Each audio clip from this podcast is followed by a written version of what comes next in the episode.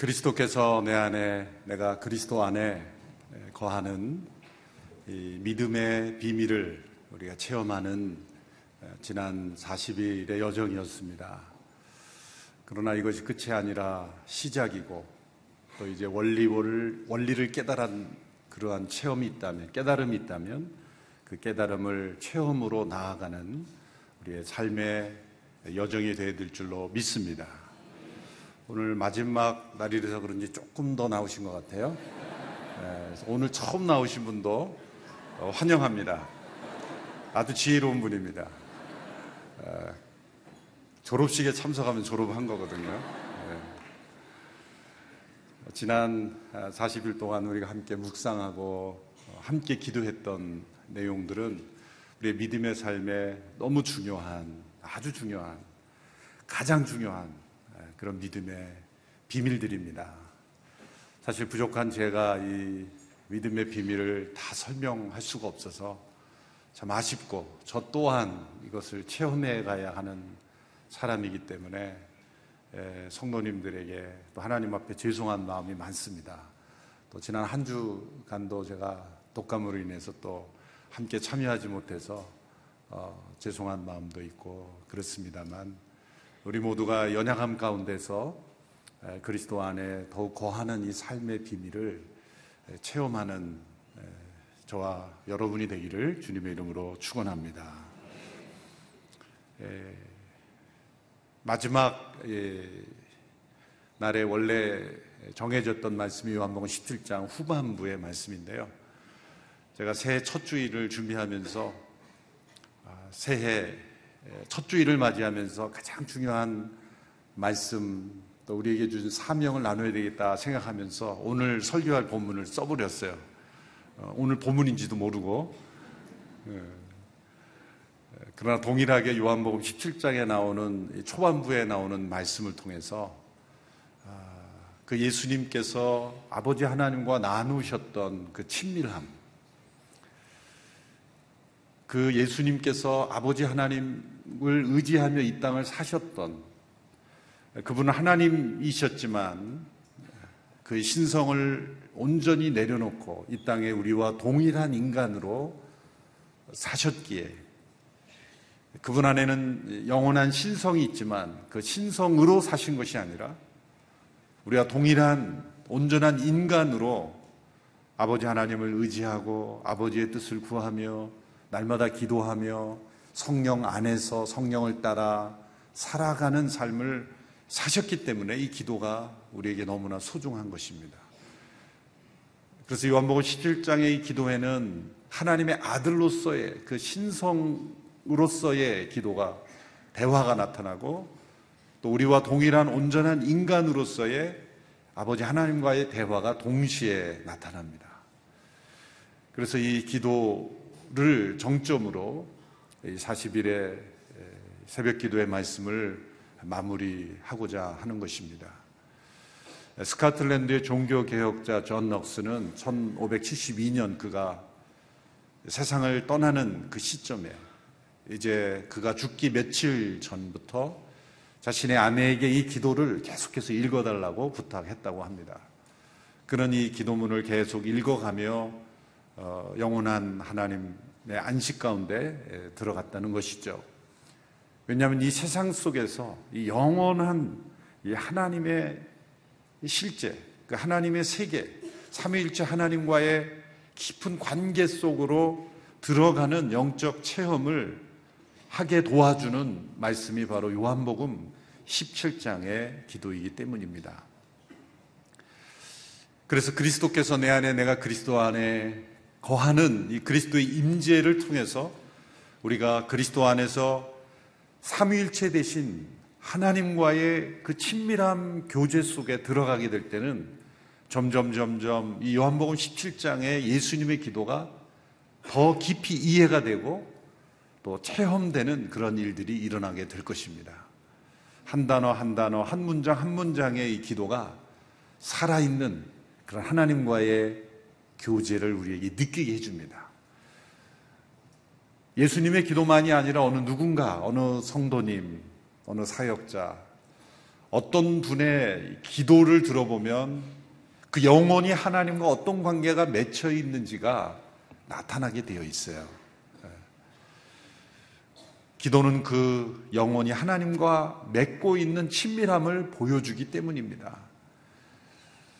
아무리 말을 수려하게 잘한다고 해도 그 실제 하나님과 나누는 기도는 꾸밀 수가 없는 거죠.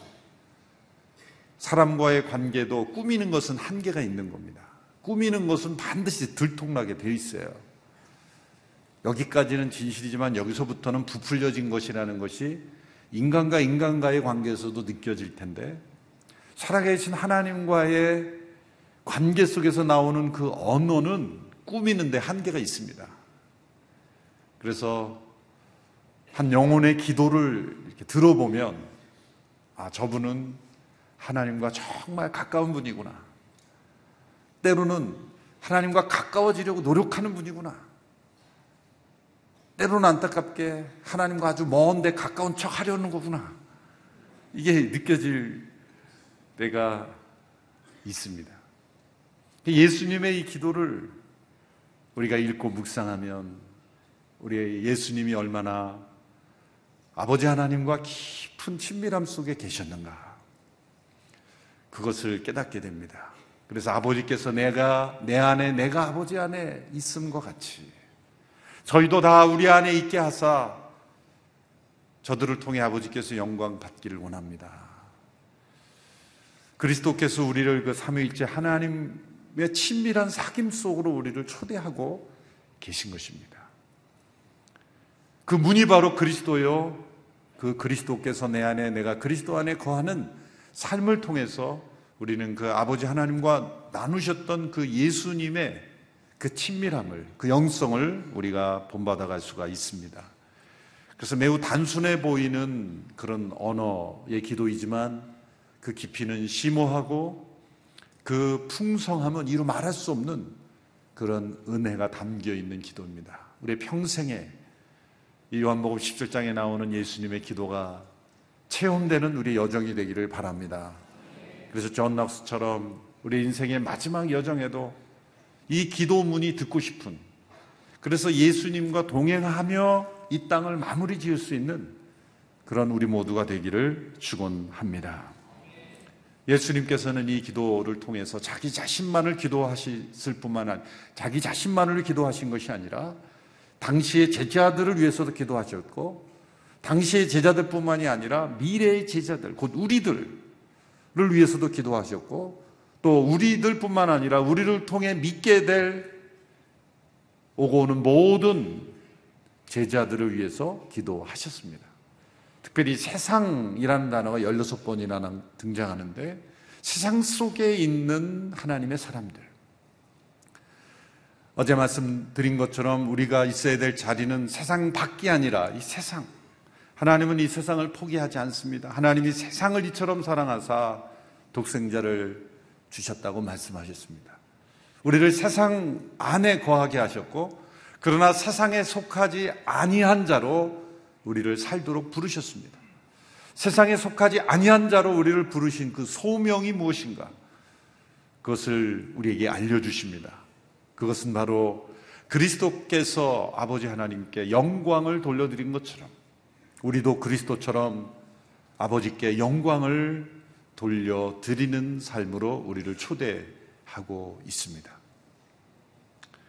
하나님께서 인간을 창조하신 목적은 인간을 통하여 영광 받기를 원하신 것입니다. 하나님의 영광이 부족해서 인간이 하나님의 영광을 만들어 드리도록 계획하셨다는 것이 아닙니다. 하나님의 영광은 이미 그 자체로 온전하시고 완전하시고 영원하신 영광입니다. 인간의 어떤 행위로도 그 영광을 더할 수 없습니다. 우리가 만들어 드리는 영광이 아닙니다. 본질적으로 하나님은 영광스러우신 분입니다. 우리가 하나님께 영광을 돌리라는 것은 없는 영광을 만드는 것이 아니라 하나님께 우리가 만든 영광을 드린다는 것이 아니라 돌려드린다라는 표현을 쓴 의도가 무엇입니까? 그것은 이미 영광스러운 분이 그 영광스러운 분으로 나타날 수 있도록 우리가 그 영광의 반사체가 된다. 마치 거울이 그 빛을 반사하는 것처럼 우리는 영광의 반사체로서 존재한다는 거예요. 그래서 인간을 보면 타락 이전의 인간을 보면 하나님의 영광이 반사되어 나타나는 거예요.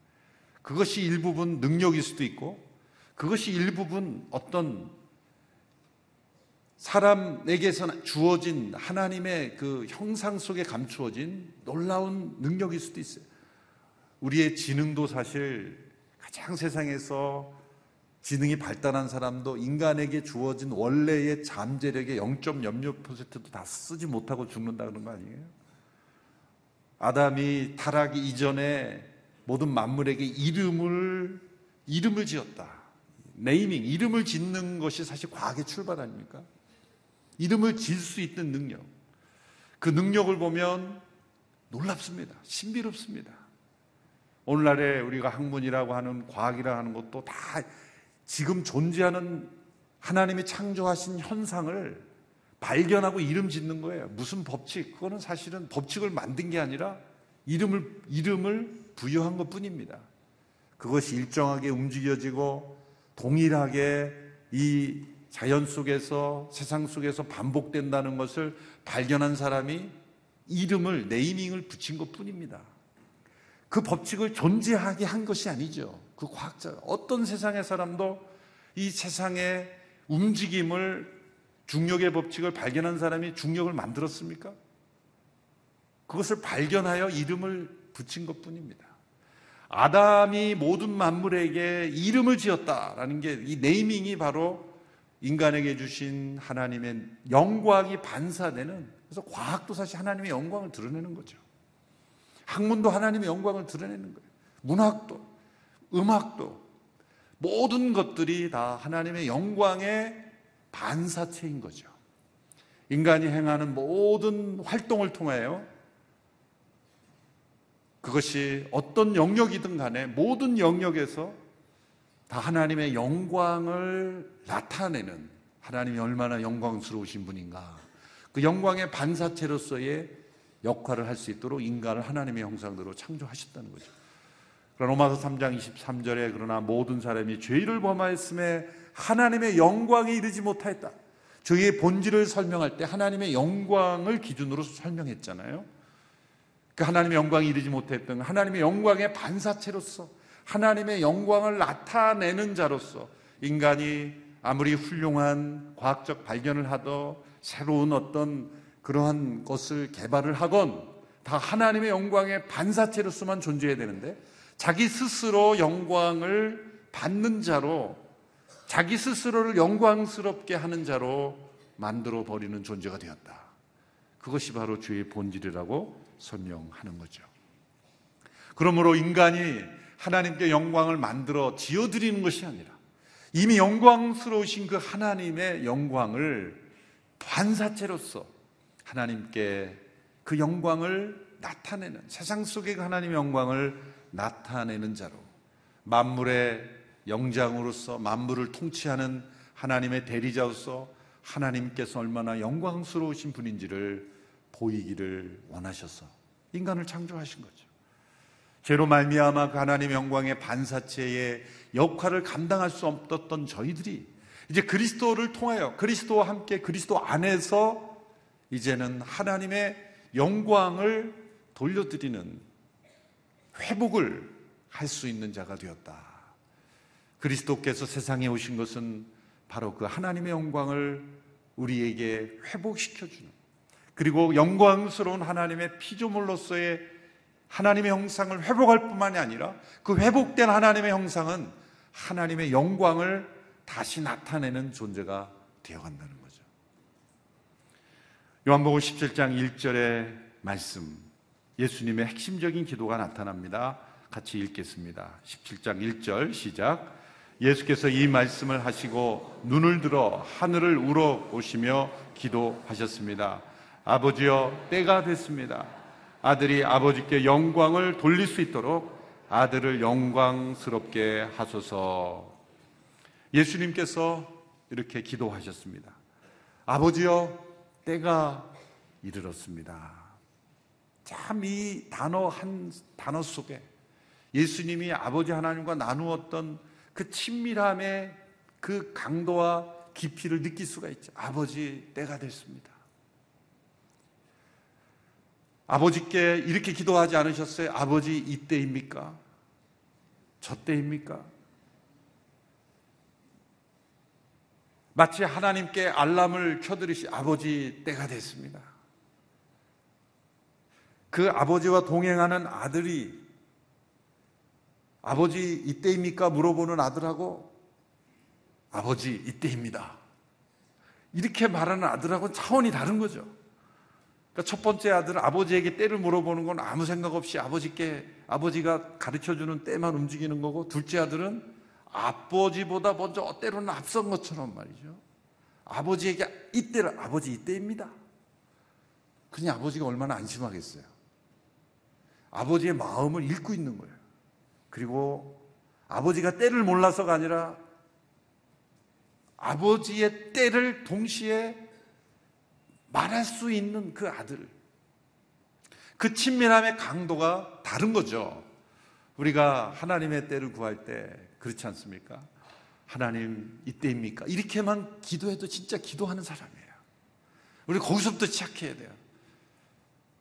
예수님이 이렇게 기도하셨다고 처음부터 폼재면서 아버지 이때군요. 그러면 큰일 납니다. 너가 뭘 알아? 이렇게 말씀하실 수도 있어요. 아닌데? 그럴 수도 있어요. 우리가, 우리는 겸손하게 아버지 이때입니까? 아니면 다른 때입니까? 이렇게 기도부터 시작해야 그 친밀함이 깊어지면서 나중에 이때군요. 이렇게 할 수 있는 거예요. 우리 결혼을 앞둔 젊은 남녀들은 아버지 이 사람입니까? 저 사람입니까? 기도하는 것부터 시작해야 돼요. 그래야 그런 기도 가운데 있을 때 딱 어떤 사람이 나왔을 때 아버지 이 사람이군요. 이 사람입니까? 라고 질문하는 사람과 이 사람이군요. 벌써 차원이 다른 거예요. 그렇죠? 그러니까 우리가 때마다 일마다 삶의 모든 여정에서 하나님의 때를 구하고 하나님의 방법을 구하는 기도부터 시작을 해서 가다 보면 어느 한 순간에는 이거군요. 그러한 확신 가운데 거하는 친밀함에 이를 수 있다. 그리스도께서 내가 내 안에 내가 그리스도 안에 거하는 그런 연합의 삶을 통해서 우리는 예수님께서 아버지와 나누셨던 이 친밀함 아버지 때가 되었습니다. 그때는 어떤 때입니까? 아들이 영광스럽게 되는 때고 아들이 영광스럽게 됨으로써 하나님께 영광이 되는 때다라는 거예요. 아들을 영광스럽게 하셔서 아들로 하여금 아버지를 영광스럽게 하옵소서. 사실 예수님께서 요한복음 12장의 시점에 이르기까지는 때가 이르지 아니했다, 때가 이르지 아니했다. 그런 말씀을 여러 번 하셨어요. 사람들에게 요한복음 2장부터 시작하죠. 가나의 혼인잔치에서 포도주가 부족하자 예수님께 왔지만 내 때가 이르지 아니하였다. 그 말씀부터 시작하셔서 계속 요한복음에는 내 때가 이르지 아니했다. 어떤 일을 거절하시거나 또 피하실 때 때가 이르지 아니했다. 그런 말씀하셨다가 요한복음 12장 이후부터 때가 이르렀다라는 말씀을 하시기 시작합니다. 12장 23절에 보면 예수님께서 대답하셨습니다. 인자가 영광을 받아야 할 때가 왔다. 제자들에게 말씀. 때가 왔다. 오고 있다. 그리고 17장에 이르러서는 아버지 하나님께 기도하실 때 아버지여 때가 이르렀습니다. 이렇게 하나님께도 때가 이르렀다고 말씀하시고 제자들에게도 때가 이르렀다고 말씀하세요. 그 때는 언제입니까? 예수님의 생애 마지막 순간이 다가오고 있을 때 예수님은 고뇌에 가득 차서 때로 이렇게 기도하고 계셨을 때 아버지의 음성을 들었어요. 요한복음 12장 27절 28절의 말씀을 보십시오. 지금 내 마음이 몹시 괴로우니 내가 무슨 말을 하겠느냐. 예수님의 말씀이죠. 아버지여 내가 이 시간을 벗어날 수 있게 해주십시오라고 하겠느냐? 아니다. 이 시간을 벗어나고 해달라고 기도하겠냐? 아니다. 왜냐하면 나는 바로 이 일 때문에 이때에 왔기 때문이다. 그리고 기도하신 거예요. 아버지여, 아버지의 이름을 영광스럽게 하소서. 바로 그때 하늘에서 소리가 들려왔습니다. 내가 이미 영광스럽게 하였고 또 다시 영광스럽게 할 것이다. 요한복음 17장에 나오는 이 기도의 전조가 여기에서 이미 나타나죠. 이때를 이 시간을 벗어날 수 있게 해달라고 하겠느냐 아니다 나는 이 일 때문에 이때 왔기 때문에 아버지의 이름이 영광스럽게 되는 이때를 위해서 내가 왔다 그러므로 아버지여 아버지의 이름을 영광스럽게 하소서 예수님께 생각하시는 이 영광스럽게 되는 때는 언제입니까? 십자가입니다 자신의 희생을 통하여 아버지의 뜻이 이루어지는 우리 모두를 구원하시고 우리 모두를 용서하시고 우리 모두를 하나님의 자녀 되게 하시고 우리 모두에게 새하늘과 새 땅을 허락하시는 그러한 아버지의 뜻과 계획이 이루어지는 그 길은 바로 십자가가 있었습니다. 하나님의 아들이신 예수 그리스도께서 십자가에 못 박혀 죽으시는 그때를 아들이 영광스럽게 되는 때라고 말씀하신 거예요. 그 죽음 이후에 나타난 생명의 부활로 인해서 하나님의 아들로 온전히 나타나시고 우리를 의롭게 하실 수 있는 그 십자가의 고통의 정점이 바로 아들이 영광스럽게 되는 때요.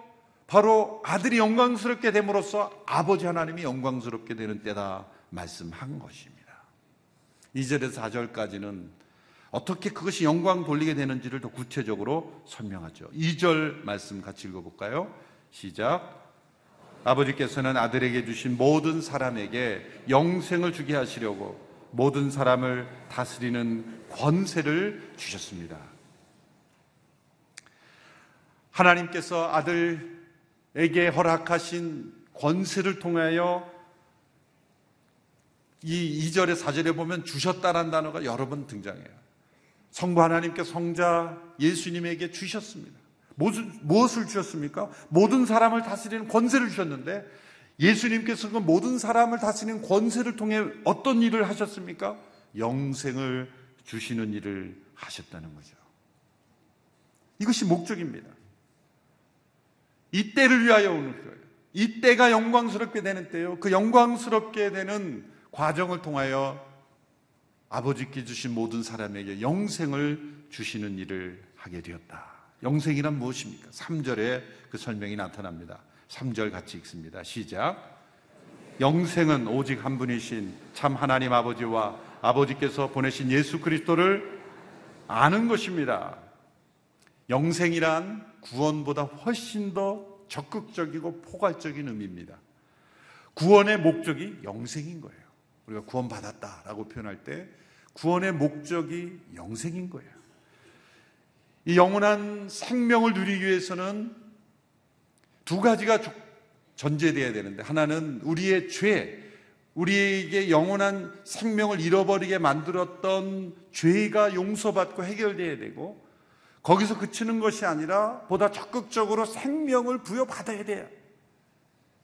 우리가 새로운 건물을 질 때는 옛 건물을 철거해야 새 건물을 지을 수 있듯이 철거하는 과정이 죄를 처리하는 과정이요. 그 십자가를 통해 우리의 죄를 처리하신 것이고 처리만 해서는 안 되죠. 지워져야 되는 것처럼 그것은 부활의 생명으로 우리가 그리스도의 생명을 이식받아 생명의 관계 속으로 들어가야 되는 거예요.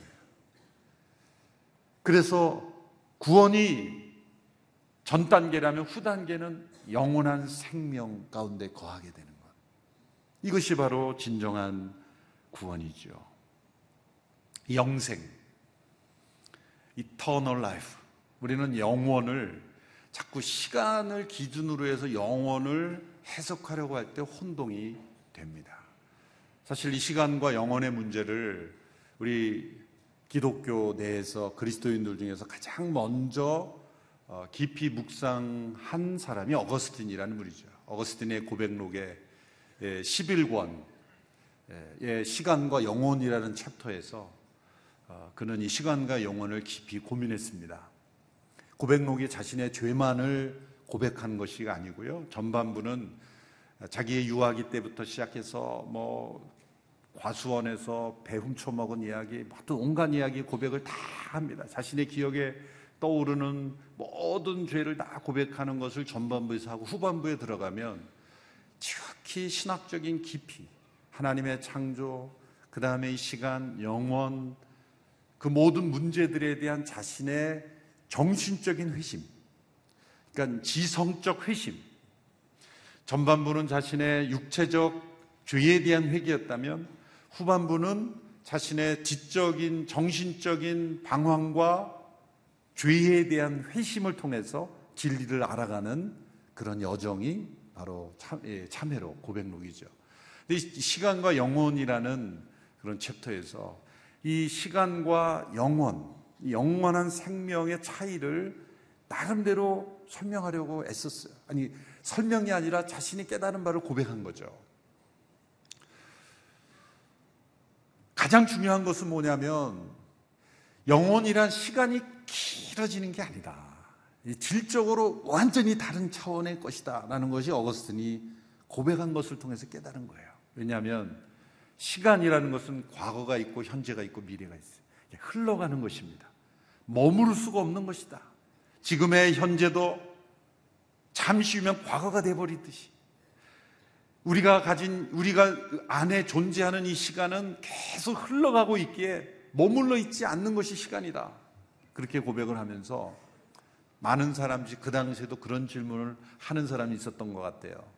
사람들의 질문을 가지고 옵니다. 어떤 사람들이 질문하기를 천지를 하나님께서 창조하시기 이전의 때에 하나님은 뭐 하고 계셨느냐 질문하는 사람이 있다. 어떤 사람은 대답하기를 바로 그렇게 쓸데없는 시시콜콜한 알지도 못하는 질문을 하는 사람들을 위해서 지옥을 만들고 계셨다라고 대답하는 사람이 있지만 고백록에 있는 그대로입니다. 나는 그렇게 대답하고 싶지 않다. 그 당시에 농담처럼 그렇게 대답하는 사람들 그렇게 농담해서 끝낼 문제가 아니다. 그래서 말하기를 그분은 매우 철학적으로 분명하게 대답을 합니다. 질문 자체가 잘못된 거다. 왜? 하나님이 창조하신 것은 시간 안에서 창조하신 것이 아니다. 하나님의 창조와 더불어 하나님은 시간도 함께 창조하셨기 때문에 창조하시기 이전에 그때에 뭐 하셨냐라는 질문 자체가 성립이 안 된다. 왜? 창조 이전의 때라는 건 시간이잖아요. 우리가 생각하는 그런 때라는 건 창조 이전에 존재하지 않았다. 그러므로 질문 자체가 틀린 질문이다. 라고 그렇게 끝내버려요. 논리적이죠. 시간도 하나님의 창조와 함께 창조된 피조, 피조의 한 영역이에요, 시간도. 시간도 하나님 창조하신 거예요. 하나님은 시간 안에서 창조하신 것이 아니라 시간과 함께 창조하셨기 때문에 창조 이전에 그때 하나님 뭐 하셨나? 이 질문이 합당하지 않다. 그러므로 시간이 없는 때가 존재했다. 그것이 바로 영원하신 하나님의 세계다. 과거와 현재가 미래가 흘러가는 것이 아니라 과거도 없고 미래도 없고 영원히 현재만 존재하는 영원히 머물러 있는 상태. 이것이 바로 영원이다. 영원이란 무엇입니까? 과거와 미래가 없는 항상 머물러 있는 현재의 상태이다. 그럼 우리는 이 과거, 현재, 미래가 이렇게 흘러가잖아요. 그러니까 이렇게 보지 않고 이렇게 보면은 항상 현재가 되는 것처럼 완전히 다른 질적으로 다른 차원이다. 그러므로 우리가 영원이라고 할 때는 시간을 길게 끊이지 않는 시, 간이 영원이다라는 해석은 잘못된 거예요. 질적으로 다른 거예요. 시간을 초월한 영역. 과거와 현재가 미래가 없는 온전히 현재만 존재하는 항상 존재하고 항상 머물러 있는 바로 그러한 영원. 그 영원한 상태에 존재하신 하나님께서 시간 속에 창조된 인간들을 구원하셔서 우리에게 허락된 사는 것의 땅, 영원한 생명이라는 것은 그 영원하신 하나님과의 교제 속에 들어감으로 인해서 우리는 과거, 현재, 미래에 묶여 사는 시간 안에 사는 존재로 끝나는 인생이 아니라 영원한 현재만 존재하는 그런 하나님과의 관계 속으로 들어가는 것이다. 그래서 이렇게 설명하죠. 오직 한 분이신 하나님 아버지와 아버지께서 보내신 예수 그리스도를 아는 것입니다. 예수님은 영생을 시간의 개념으로 설명하지 않고 관계의 개념으로 설명하신 거예요. 살아계신 하나님과 살아계신 예수 그리스도를 아는 것, 안다는 것, 이것은 가장 친밀히 아는 것입니다. 어떤, 인포메이션을 지식으로 아는 게 아니라 인티머스, 인격적 관계를 통해서 아는 것. 가장 가까운 비유가 부부가 서로를 아는 것. 친밀함의 알을 의미하는 거예요. 바로 그리스도께서 내가 내 안에 내가 그리스도 안에 거하는 삶이 곧 영원한 생명의 삶인 것이죠. 영원하신 그리스도께서 내 안에 계심으로 우리는 이 땅을 살지만 영혼을 사는 겁니다. 우리의 몸은 언젠가 죽지만 죽음으로 끝나는 시간 속에 제한된 삶으로 끝나는 인생이 아니라 우리는 영원 속에 사는 현재를 사는 거예요. 그래서 이 시간과 영원이 만나는 삶을 사는 것. 이 땅을 살지만 우리는 영혼을 사는 거예요. 이 세상을 살지만 시간 속에 살고 있지만 우리는 영혼의 관점에서 이 시간과 공간을 뛰어넘는 삶을 살 수가 있는 것이다. 영원하신 그리스도께서 내 안에 계시고 내가 그 영원하신 그리스도 안에 날마다 거하는 삶 이것이 영생의 삶이다. Eternal life. 우리가 그리스도의 십자가를 통해 죄 용서를 받는 것은 용서 받는 것만이 아니라 이 살아 계신 그리스도의 임재와 그분과의 관계 속에서 날마다 영원을 경험하는 삶으로 우리를 초청하신 것이다. 이 영원한 생명의 삶을 날마다 누리게 하여 주옵소서. 이 땅을 살 때 시간을 넘어선 공간을 넘어선 영원한 삶. 그것이 요한계시록에 약간 우리에게 빛을 비추어 준 거예요. 그 요한계시록에 있는 새 하늘과 새 땅의 그 영원한 그러한 삶을 우리에게 설명해 주셨지만 우리의 지식으로는 다 이해할 수 없어요. 왜 우리는 우리의 지식은 잘못된 상상, 잘못된 해석, 잘못된 철학, 잘못된 세계관 속에 물들어 있기 때문에 잘못 해석하기가 쉬운 거예요. 믿음으로 그 영혼을 받아들이고 그리스도의 임재하심 가운데 우리가 날마다 체험하면 그 문자가 이해가 되는 거예요. 문자를 통해서 먼저 그 세계를 이해하려고 하면 반드시 잘못되는 경우가 많아요. 그래서 이단들이 꼭 요한계시록을 가지고 먼저 접근하잖아요. 요한 복음은 가르치지 않고 요한 계시록만 먼저 가르치면 이 수상하다고 봐야 돼요. 요한 복음을 먼저 깨달으면 요한 계시록을 잘못 해석할 수가 없어요. 왜? 진정한 영원한 생명의 삶을 먼저 가르쳤기 때문에. 그래서 정통 기독교는 반드시 요한 복음을 먼저 가르쳐요. 역사적으로 요한계시록을 먼저 들이대면서 가르치는 예가 없어요. 왜? 요한 복음을 이해하지 못하고 요한계시록은 이해할 수 없기 때문에. 그래서 예수 그리스도와의 살아있는 관계를 통해서 우리는 영원한 세계를 바라볼 수가 있는 것입니다. 그리스도께서 내 안에, 내가 그리스도 안에. 바로 이것이 영생이라는 거예요. 영생을 날마다 누린다는 거예요. 시간과 공간 속에 제한을 받던 우리들이지만 영원하신 하나님과의 관계 속에 사는 신비입니다. 시간과 영원히 만난다는 것 신비입니다. 시간, 공간 속에 영원히 들어오신 거예요. 하나님의 나라가 오신 겁니다. 사실 조금 어려운 단어를 어거스틴이 고백록에서 썼지만 이 시간이라는 건 영혼이 분산되고 분열되는 것이다. 우리는 이 시간 속에 우리 영혼이 막 분산되고 분열된다는 단어를 썼어요. distantio enemy라는 단어를 썼어요. 그런데 우리가 영원한 생명을 얻는다는 건 영혼이 분산되지 않고 영혼이 집중된다. intentio enemy. 우리 영혼이 영원하신 하나님께로 집중될 때 놀랍게도 우리의 영혼은 분열되지 않고 하나가 되었다. 굉장히 철학적인 용어입니다만은 굉장히 중요하다고 봐요. 우리가 흘러가는 이 시간 속에서 인생 속에서 사실 우리가 이렇게 푸념할 때가 있죠. 뭐 하고 살았는지 모르겠다. 사실 그 말 자체에 인생의 모든 문제가 담겨 있는 거예요. 뭐 하고 살았는지 모르겠다. 그 문제죠. 심각한 문제죠. 자신이 분명히 살았는데 나 뭐 하고 살았는지 모르겠다. 왜 그런 푸념이 나옵니까? 문제가 있었던 거예요. 우리는 뭐하고 사는지 모르는 인생이 아니라 우리는 살아계신 그리스도 임재 앞에서 뭐하고 사는지를 아는 인생이 돼야 되는 거예요. 그러려면 우리 영혼이 하나님께 집중돼야 돼요. 우리는 영원한 존재로 원래 창조되었기 때문에 영원을 향하고 영원을 바라보지 않으면 만족이 없는 거예요.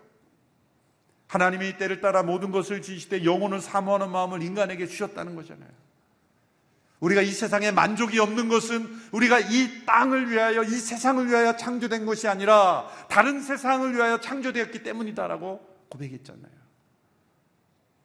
이 세상의 모든 것을 가져도 만족이 없는 것은 이 세상이 우리가 목적지가 아니라는 증거이죠. 우리는 영혼을 위해 창조됐다. 따라서 정반대로 이 세상에서 모든 것을 잃어버려도 우리가 영원을 소유한 자로 살아가면 아무것도 두려울 게 없는 거예요. 이 땅을 살아갈 때 뭐하고 사는지 몰랐다라는 말을 하지 않는 겁니다. 왜? 우리의 영혼이 분산되고 분열되지 않고 영혼이신 하나님께 집중되기 때문이에요. 그래서 인생에 철이 드는 정도가 아니라 열매를 맺는 거예요. 철을 아는 정도가 아니라 인생의 때를 아는 정도가 아니라 그 때와 순간을 통해 하나님께서 기뻐하시는 뜻을 행함으로 열매를 맺는 삶을 살 수 있게 되는 거예요. 그래서 우리가 그리스도 임재 앞에 날마다 나아가야 되는 거예요. 그리스도 안에서 하나님을 바라보고 우리의 믿음의 주 온전케 하시는 예수 그리스도를 바라볼 때 우리의 영혼이 점점 집중되는 거예요. 온전케 되는 거예요. 그래서 예수님처럼 이렇게 기도할 수 있게 되는 거예요. 아버지여, 때가 이르렀습니다. 아들을 영광스럽게 하셔서 아들로 하여금 아버지를 영광스럽게 하셔서 우리 인생이 뭐 하는지 모르고 사는 것이 아니라 우리 인생의 목적은 하나님께 영광을 돌려드리는 하나님의 영광의 반사체로 사는 것이 인생의 목적이에요. 그래서 그 하나님께 집중하는 삶을 살면 놀랍게도 뭐 하는지 모르고 사는 인생이 아니라 무엇을 위해서 사는 인생인지를 고백할 수 있게 되는 것입니다. 예수님이 이렇게 고백하셨듯 이런 고백을 할 수 있어요. 4절, 5절의 말씀 같이 읽겠습니다. 시작. 나는 아버지께서 맡겨주신 일을 다 완성해 이 땅에서 아버지께 영광을 돌려드렸습니다. 아버지여, 창세전에 내가 아버지와 함께 누렸던 그 영광으로 이제 아버지 앞에서 나를 영광스럽게 하소서. 창세전에 아버지와 함께 누렸던 그 영광으로 이제 회복시켜 주십시오. 그리스도께서 우리에게 보여주신 것은 우리가 이 땅에서 오직 하나님의 영광을 위하여 살아가는 존재가 될 때 우리는 영원하신 하나님의 영광을 회복하고 그리고 영광을 나타내는 삶을 살 수 있다는 것입니다. 고린도전서 6장 19절 20절의 말씀 또 계속 있습니다. 시작. 여러분은 성령의 전입니다. 여러분은 하나님께로부터 성령을 받아 여러분 안에 모시고 있습니다. 여러분은 자신의 몸이 자기 것이 아니라는 것을 알지 못합니까? 하나님께서 값을 치르고 여러분을 사셨습니다. 그러므로 여러분의 몸으로 하나님께 영광을 돌리십시오. 우리는 우리의 것이 아닙니다. 나는 나의 것이 아닙니다. 왜 뭐 하는지 모르고 사는지 아십니까? 내 인생이 내 것이라고 생각하기 때문이에요. 값을 주고 다시 사신 하나님의 것입니다. 그래서 그 확인으로 성령을 우리에게 주신 거예요. 우리의 마음 속에 내 마음대로 사는 것에 갈등이 있다면 나의 삶 속에 뭔가 갈등이 있다면 그게 내 소유가 아니라는 거예요, 내 인생이. 나의 진정한 소유자 되시고 나의 모든 권리를 갖고 계신 하나님께 그분의 영광을 나타내고 반사하는 존재로서만 우리가 살기로 결단하고 그렇게 살 때 놀랍게도 우리의 삶은 참으로 복된 삶이 되는 것입니다. 그리스도처럼 오직 하나님께 영광, 솔리데오 글로리아, 오직 하나님께 영광이 되는 삶이 될 수 있도록 날마다 그리스도를 통하여 그리스도와 함께 그리스도 안에서 그리스도 아래서 그리스도를 향하여 그리스도를 위하여 그리스도처럼 변화되는 우리 모든 삶이 되기를 주님의 이름으로 축원합니다. 우리의 모든 삶을 통해 하나님 영광 받으시옵소서. 그리스도처럼 하나님께 영광 돌리게 하옵소서. 이것이 우리의 삶의 목적이요 비전이요 방향이 될 때 놀랍게도 우리의 영혼은 영생을 이 땅에서 누리며 살아가게 될 것입니다. 기도하겠습니다. 이 시간 합심하여 함께 기도합니다. 지난 40일 동안 그리스도께서 내 안에 내가 그리스도 안에 거하는 이 삶의 비밀을 깨달으려고 함께 달려왔습니다. 일평생 나에게 허락된 이 영원한 생명을 누리며 살게 하여 주옵소서. 나의 삶을 통해 하나님 영광 받으시옵소서. 그리스도께서 아버지의 영광을 구하며 사셨던 것처럼 나도 그리스도처럼 아버지께 영광 돌려드리는 삶이 되기를 원합니다. 나의 삶과 우리의 가정과 나의 모든 일과 사역을 통해 하나님 한 분만 영광 받으시옵소서. 그리스도 안에서 우리에게 베풀어 주니 하늘의 신령한 복과 영원한 생명을 날마다 풍성하게 누리게 하여 주옵소서. 우리의 영혼이 분산되고 분열되고 발바를 알지 못하는 시간 속에 헤매이는 존재가 되지 아니하고 영원 속에 계신 하나님께 집중함으로 우리의 삶의 목표와 비전을 발견케 하옵소서 합심하여 함께 기도하며 나가겠습니다. 살아계신 하나님 아버지 모든 영광을 올려드립니다. 그리스도를 세상에 보내시고 그리스도와 함께 그리스도 안에서 하나님께서 허락하시니 하늘의 신령한 복을 누리게 하신 것 감사합니다. 아버지 하나님 우리 모두에게 허락하신 영원한 생명의 삶을 우리가 누리며 살아가기를 원합니다. 그리스도 안에서 허락된 이 하늘의 부요한 복을 영원한 생명의 삶을 날마다 누리기를 간절히 원합니다. 주여 우리 가운데 임재하셔서 우리를 새롭게 하시고 우리를 변화시키시고 우리를 인도하시고 우리를 새롭게 하여 주시기를 간절히 원합니다.